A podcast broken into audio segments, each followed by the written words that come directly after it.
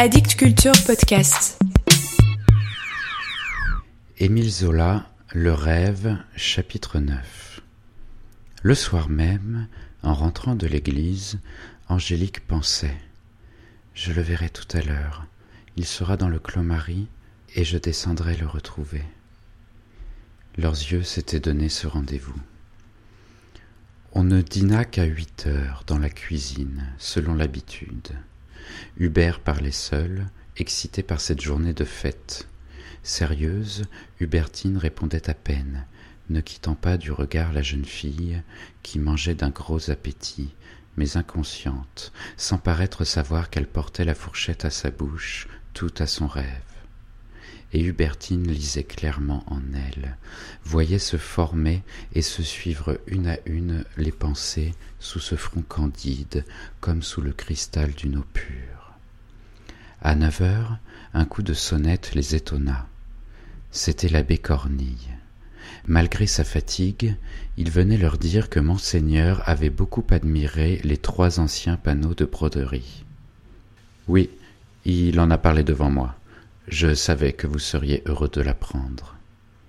Angélique, qui, au nom de monseigneur, s'était intéressée, retomba dans sa songerie, dès que l'on causa de la procession. Puis, au bout de quelques minutes, elle se mit debout.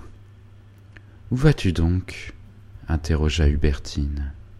Cette question la surprit, comme si elle-même ne se fût pas demandé pourquoi elle se levait. Mère, je monte, je suis très lasse. Et, derrière cette excuse, Hubertine devinait la vraie raison, le besoin d'être seule, avec son bonheur. Viens m'embrasser. Lorsqu'elle la tint serrée contre elle, dans ses bras, elle la sentit frémir. Son baiser de chaque soir se déroba presque.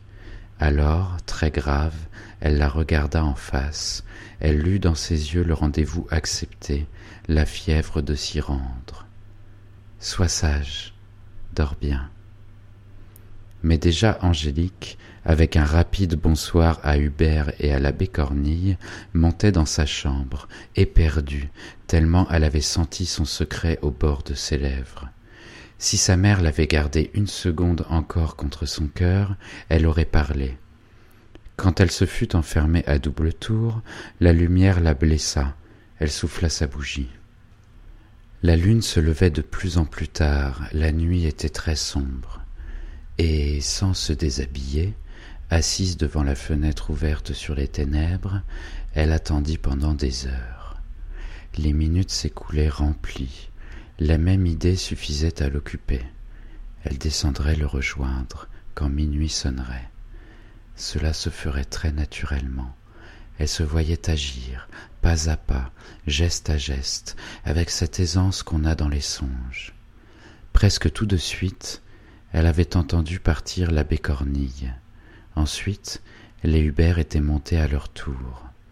Deux fois, il lui sembla que leur chambre se rouvrait, des pieds furtifs s'avançaient jusqu'à l'escalier, comme si quelqu'un fût venu écouter là, un instant. Puis, la maison parut s'anéantir dans un sommeil profond. Lorsque l'heure eut sonné, Angélique se leva. Allons, il m'attend. Et elle ouvrit sa porte, qu'elle ne referma même pas. Dans l'escalier, en passant devant la chambre des Hubert, elle prêta l'oreille mais n'entendit rien, rien que le frisson du silence. D'ailleurs, elle était très à l'aise, sans effarement ni hâte, n'ayant point conscience d'être en faute. Une force la menait, cela lui semblait tellement simple que l'idée d'un danger l'aurait fait sourire. En bas, elle sortit dans le jardin, par la cuisine, et elle oublia encore de refermer le volet. Puis, de son allure rapide, elle gagna la petite porte qui donnait sur le clos Marie, la laissa également toute grande derrière elle. Dans le clos, malgré l'ombre épaisse, elle n'eut pas une hésitation, marcha droit à la planche, traversa la chevrotte, se dirigea à tâtons comme dans un lieu familier, où chaque arbre lui était connu. Et, tournant à droite, sous un saule, elle n'eut qu'à étendre les mains pour rencontrer les mains de celui qu'elle savait être là, à attendre. Un instant, muette, Angélique serra dans les siennes les mains de Félicien. Ils ne pouvaient se voir, le ciel s'était couvert d'une nuée de chaleur que la lune à son lever, amincie, n'éclairait pas encore. Et elle parla dans les ténèbres, tout son cœur se soulagea de sa grande joie. Ah. Mon cher Seigneur, que je vous aime et que je vous remercie. Elle riait de le connaître enfin, elle le remerciait d'être jeune, beau, riche, plus encore qu'elle ne l'espérait. C'était une gaieté sonnante, le cri d'émerveillement et de gratitude devant ce cadeau d'amour que lui faisait son rêve. Vous êtes le roi, vous êtes mon maître, et me voici à vous. Je n'ai que le regret d'être si peu mais j'ai l'orgueil de vous appartenir. Cela suffit que vous m'aimiez pour que je sois reine à mon tour. J'avais beau savoir et vous attendre, mon cœur s'est élargi depuis que vous y êtes devenu si grand. Ah, mon cher Seigneur, que je vous remercie et que je vous aime. Alors, doucement, il lui passa son bras à la taille, il l'emmena en disant Venez chez moi. Il lui fit gagner le fond du clos Marie au travers des herbes folles, et elle s'expliqua comment il passait chaque soir par la vieille grille de l'évêché, condamnée autrefois. Il avait laissé cette grille ouverte, il l'introduisit à son bras dans le grand jardin de Monseigneur. Au ciel, la lune peu à peu montante, cachée derrière le voile de vapeur chaude, les blanchissait d'une transparence laiteuse. Toute la voûte, sans une étoile, en était emplie d'une poussière de clarté qui pleuvait muette dans la sérénité de la nuit. Lentement, ils remontèrent la chevrotte dont le cours traversait le parc. Mais ce n'était plus le ruisseau rapide précipité sur une pente caillouteuse.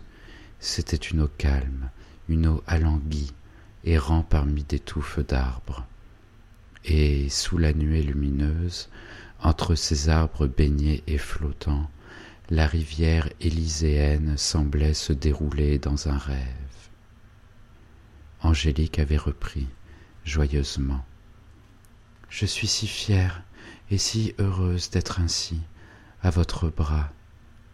Félicien, ravi de tant de simplicité et de charme, l'écoutait s'exprimer sans gêne, ne rien cacher, dire tout haut ce qu'elle pensait, dans la naïveté de son cœur. Ah, chère âme, c'est moi qui dois vous être reconnaissant de ce que vous voulez bien m'aimer un peu, si gentiment. Dites-moi encore comment vous m'aimez, dites-moi ce qui s'est passé en vous lorsque vous avez su enfin qui j'étais. Mais, d'un joli geste d'impatience, elle l'interrompit. Non, non, parlons de vous, rien que de vous. Est-ce que je compte, moi?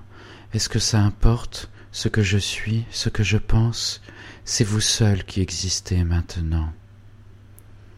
Et, se serrant contre lui, ralentissant le pas le long de la rivière enchantée, elle l'interrogeait sans fin, elle voulait tout connaître, son enfance, sa jeunesse, les vingt années qu'il avait vécues loin de son père. Je sais que votre mère est morte à votre naissance, et que vous avez grandi chez un oncle, un vieil abbé. Je sais que monseigneur refusait de vous revoir. Il parla très bas, d'une voix lointaine qui semblait monter du passé. Oui, mon père avait adoré ma mère. J'étais coupable d'être venu et de l'avoir tuée. Mon oncle m'élevait dans l'ignorance de ma famille, durement, comme si j'avais été un enfant pauvre, confié à ses soins. Je n'ai su la vérité que très tard, il y a deux ans à peine. Mais cela ne m'a pas surpris, je sentais cette grande fortune derrière moi, tout travail régulier m'ennuyait, je n'étais bon qu'à courir les champs. Puis, c'est déclarer ma passion pour les vitraux de notre petite église. Elle riait, et il s'égaya aussi. Je suis un ouvrier comme vous. J'avais décidé que je gagnerais ma vie à peindre des vitraux, lorsque tout cet argent s'est écroulé sur moi. Et mon père montrait tant de chagrin les jours où l'oncle lui écrivait que j'étais un diable, que jamais je n'entrerais dans les ordres. C'était sa volonté formelle de me voir prêtre, peut-être l'idée que je rachèterais par là le meurtre de ma mère. Il s'est rendu, pourtant, il m'a rappelé près de lui. Ah. Vivre, vivre, que c'est bon, vivre pour aimer et être aimé. Sa jeunesse bien portante et vierge vibra dans ce cri dont frissonna la nuit calme. Il était la passion, la passion dont sa mère était morte, la passion qu'il avait jetée à ce premier amour, éclos du mystère. Toute sa fougue y aboutissait, sa beauté, sa loyauté, son ignorance et son désir gourmand de la vie. J'étais comme vous, j'attendais, et la nuit où vous vous êtes montré à votre fenêtre, je vous ai reconnu aussi. Dites-moi ce que vous rêviez, contez-moi vos journées d'auparavant. Mais de nouveau, elle lui ferma la bouche. Non, parlons de vous, rien que de vous. Je voudrais que rien de vous ne me restât caché, que je vous tienne, que je vous aime tout entier. Et elle ne se lassait pas de l'entendre parler de lui, dans une joie extasiée à le connaître, adorante comme une sainte fille aux pieds de Jésus. Et ni l'un ni l'autre ne se fatiguait de répéter les mêmes choses, à l'infini, comment il s'était aimé, comment il s'aimait. Les mots revenaient pareils, toujours nouveaux, prenant des sens imprévus, insondables. Leur bonheur grandissait à y descendre, à en goûter la musique sur leurs lèvres. Il lui confessa le charme où elle le tenait avec sa voix seule, si touchée, qui n'était plus que son esclave, rien qu'à l'entendre. Elle avoua la crainte délicieuse où il la jetait, lorsque sa peau si blanche s'empourprait d'un flot de sang, à la moindre colère, et ils avaient quitté maintenant les bords vaporeux de la chevrotte, ils s'enfonçaient sous la futaie obscure des grands ormes, les bras à la taille. Oh.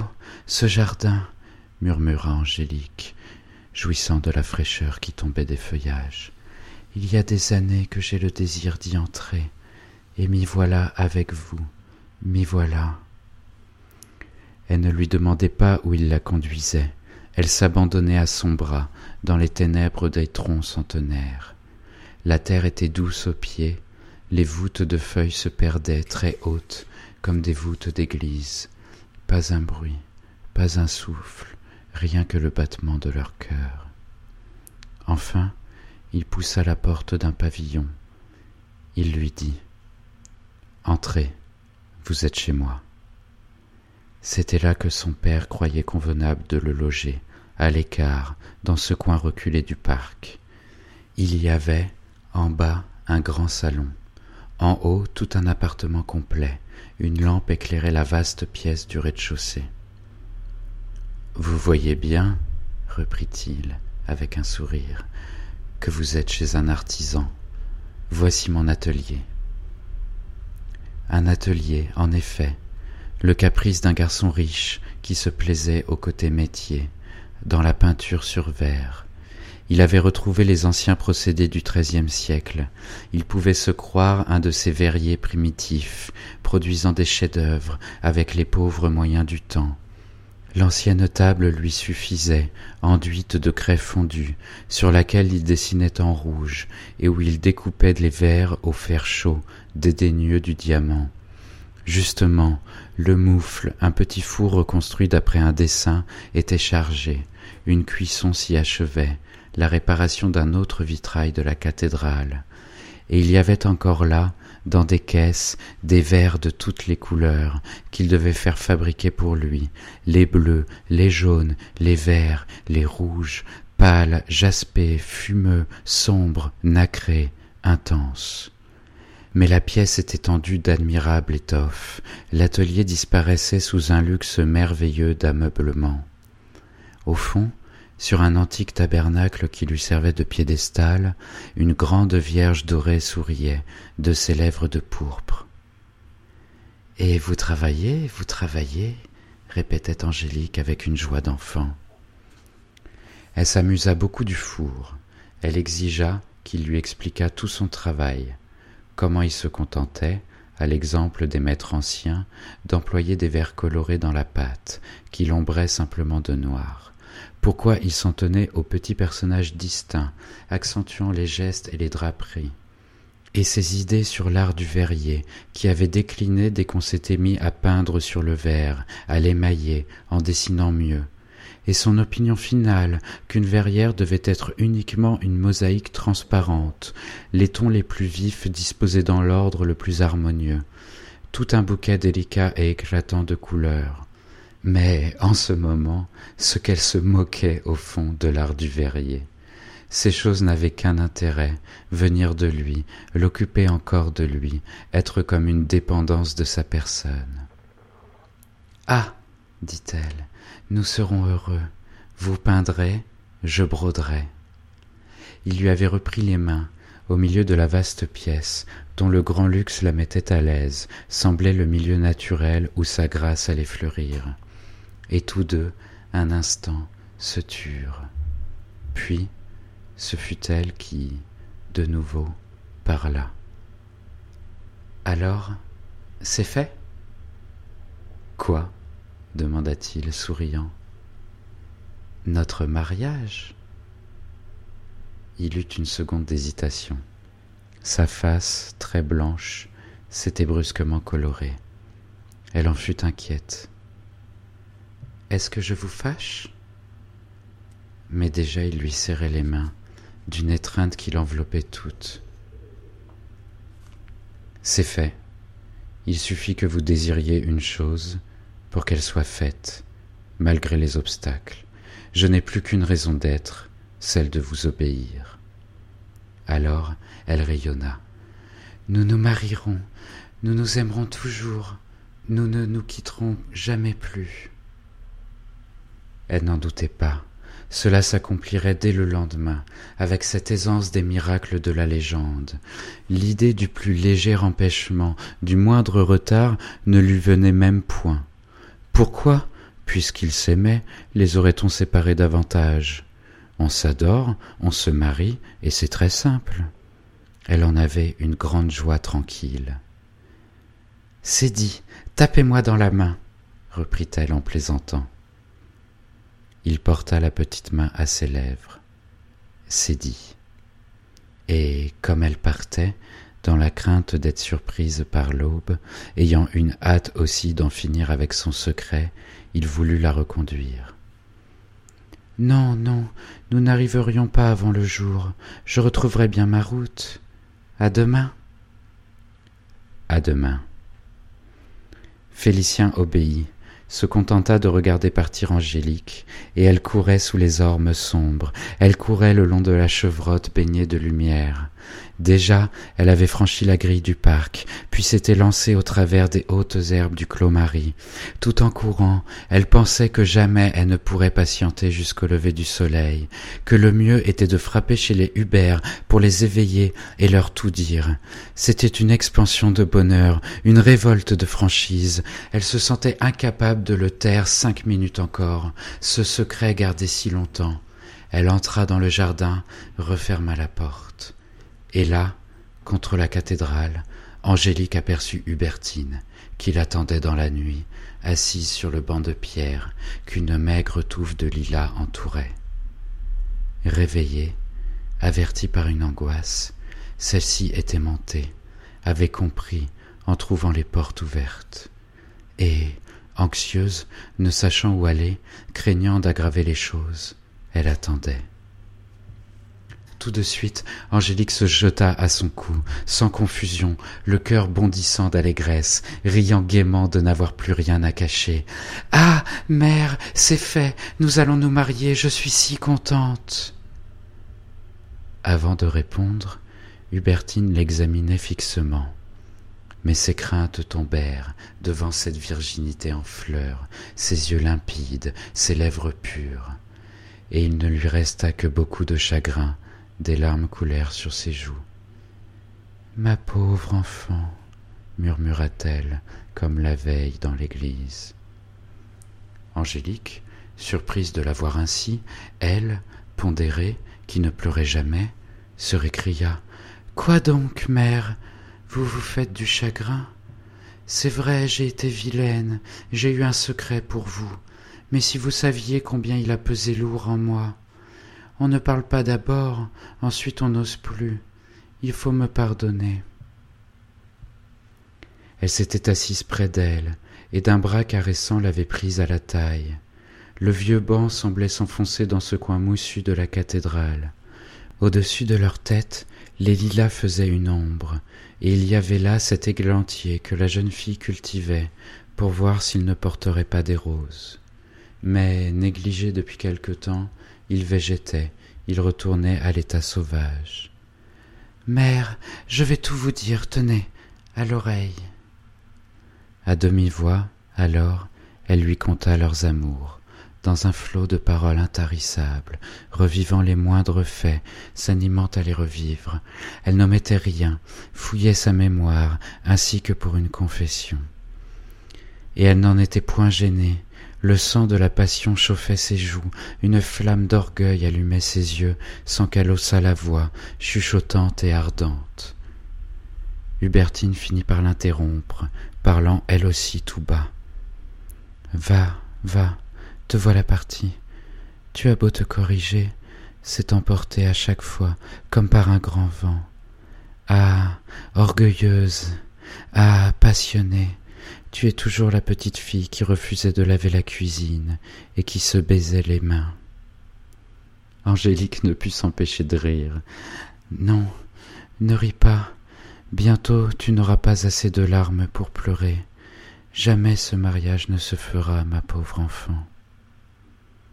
D'un coup, sa gaieté éclata, sonore, prolongée. Mère, mère, qu'est-ce que vous dites? Est-ce pour me taquiner et me punir? C'est si simple. Ce soir, il va en parler à son père, demain, il viendra tout régler avec vous. Vraiment. Elle s'imaginait cela. Hubertine dut être impitoyable une petite brodeuse, sans argent, sans nom, épouser Félicien d'Hautecoeur, un jeune homme riche à cinquante millions, le dernier descendant d'une des plus vieilles maisons de France. Mais à chaque nouvel obstacle, Angélique répondait tranquillement. Pourquoi pas? Ce serait un vrai scandale, un mariage en dehors des conditions ordinaires du bonheur. Tout se dresserait pour l'empêcher, elle comptait donc lutter contre tout. Pourquoi pas? On disait Monseigneur fier de son nom, sévère aux tendresses d'aventure, pouvait-elle espérer le fléchir? Pourquoi pas? Et inébranlable dans sa foi. C'est drôle, mère, comme vous voyez le monde méchant. Quand je vous dis que les choses marcheront bien, il y a deux mois vous me grondiez, vous me plaisantiez, rappelez-vous, et pourtant j'avais raison, tout ce que j'annonçais s'est réalisé. Mais, malheureuse, attends la fin. Hubertine se désolait, tourmentée par son remords d'avoir laissé Angélique ignorante à ce point. Elle aurait voulu lui dire les dures leçons de la réalité, l'éclairer sur les cruautés, les abominations du monde, prise d'embarras, ne trouvant pas les mots nécessaires. Quelle tristesse si un jour elle avait à s'accuser d'avoir fait le malheur de cet enfant, élevé ainsi en recluse dans le mensonge continu du rêve. Voyons, ma chérie, tu n'épouserais pourtant pas ce garçon malgré nous tous, malgré son père.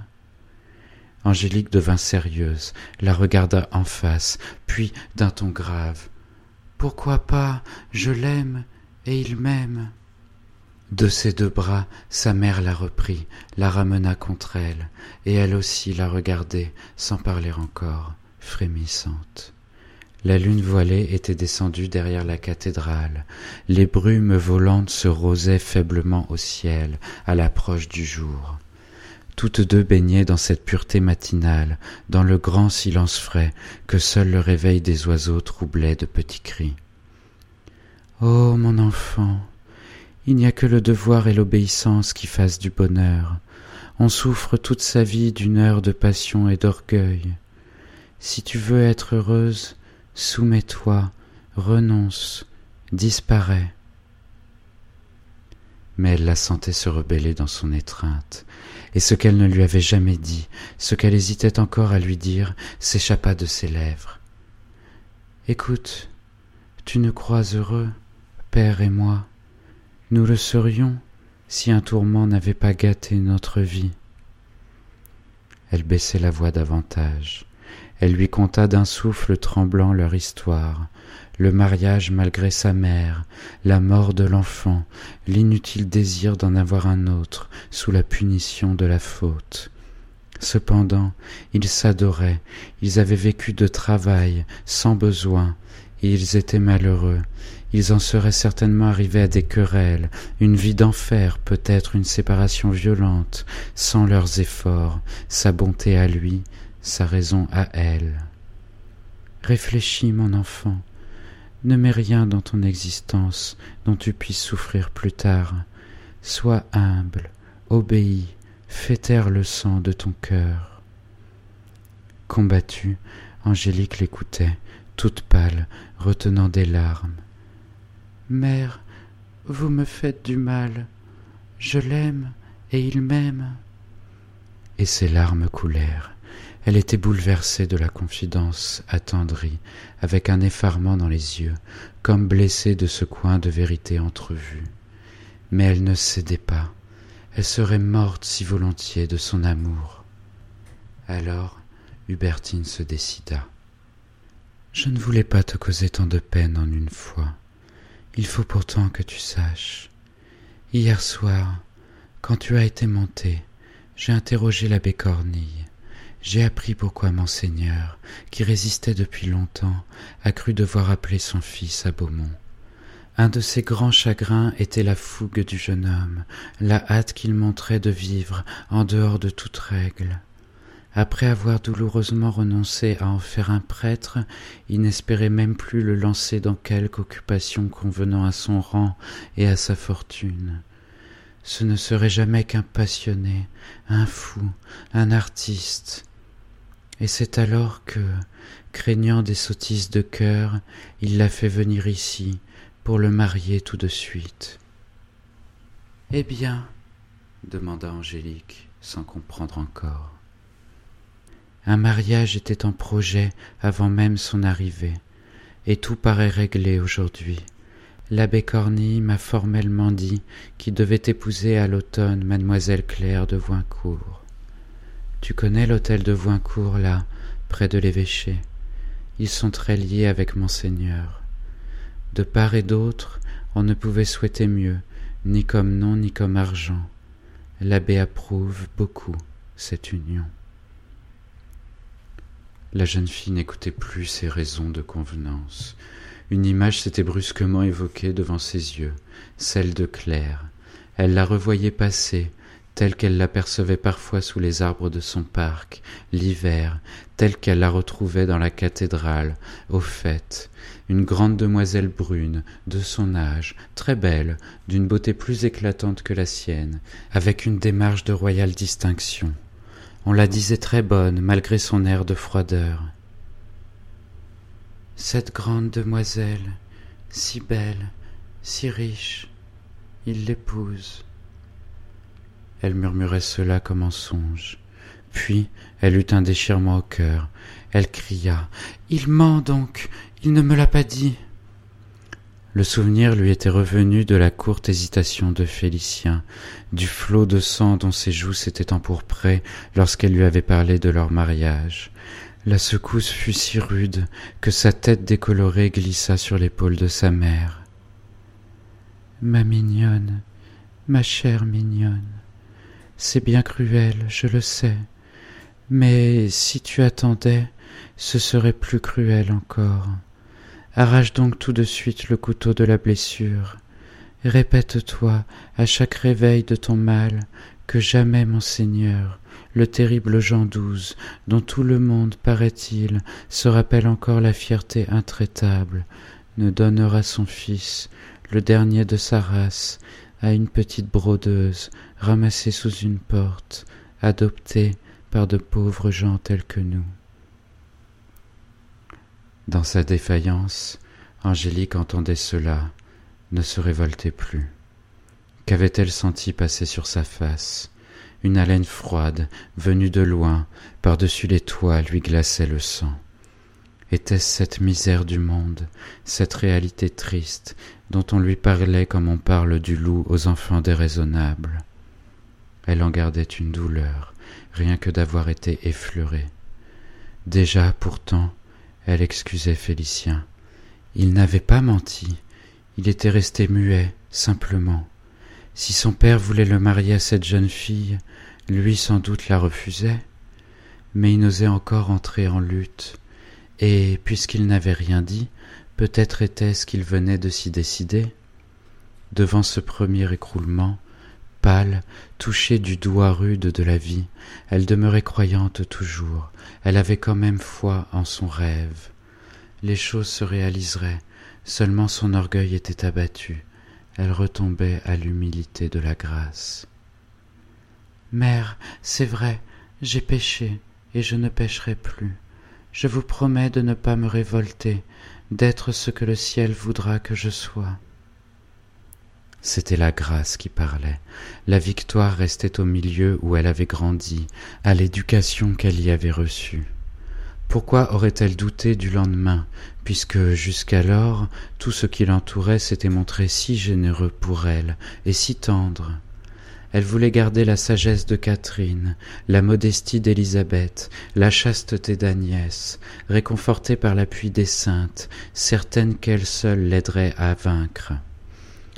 Est-ce que sa vieille amie la cathédrale, le Clos Marie et la chevrotte, la petite maison fraîche des Hubert, les Hubert eux-mêmes, tout ce qu'il aimait, n'allait pas la défendre sans qu'elle eût à agir, simplement obéissante et pure? Alors tu me promets que tu ne feras jamais rien contre notre volonté, ni surtout contre celle de mon Seigneur? Oui, mère, je te promets.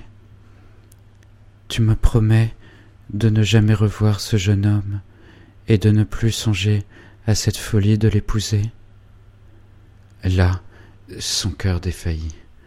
Une rébellion dernière manqua de la soulever en criant son amour. Puis, elle plia la tête, définitivement domptée. Je promets de ne rien faire pour le revoir et pour qu'il m'épouse. Hubertine, très émue, la serra désespérément dans ses bras en remerciement de son obéissance. Ah. Quelle misère. Vouloir le bien, faire souffrir ce qu'on aime. Elle était brisée, elle se leva, surprise du jour qui grandissait.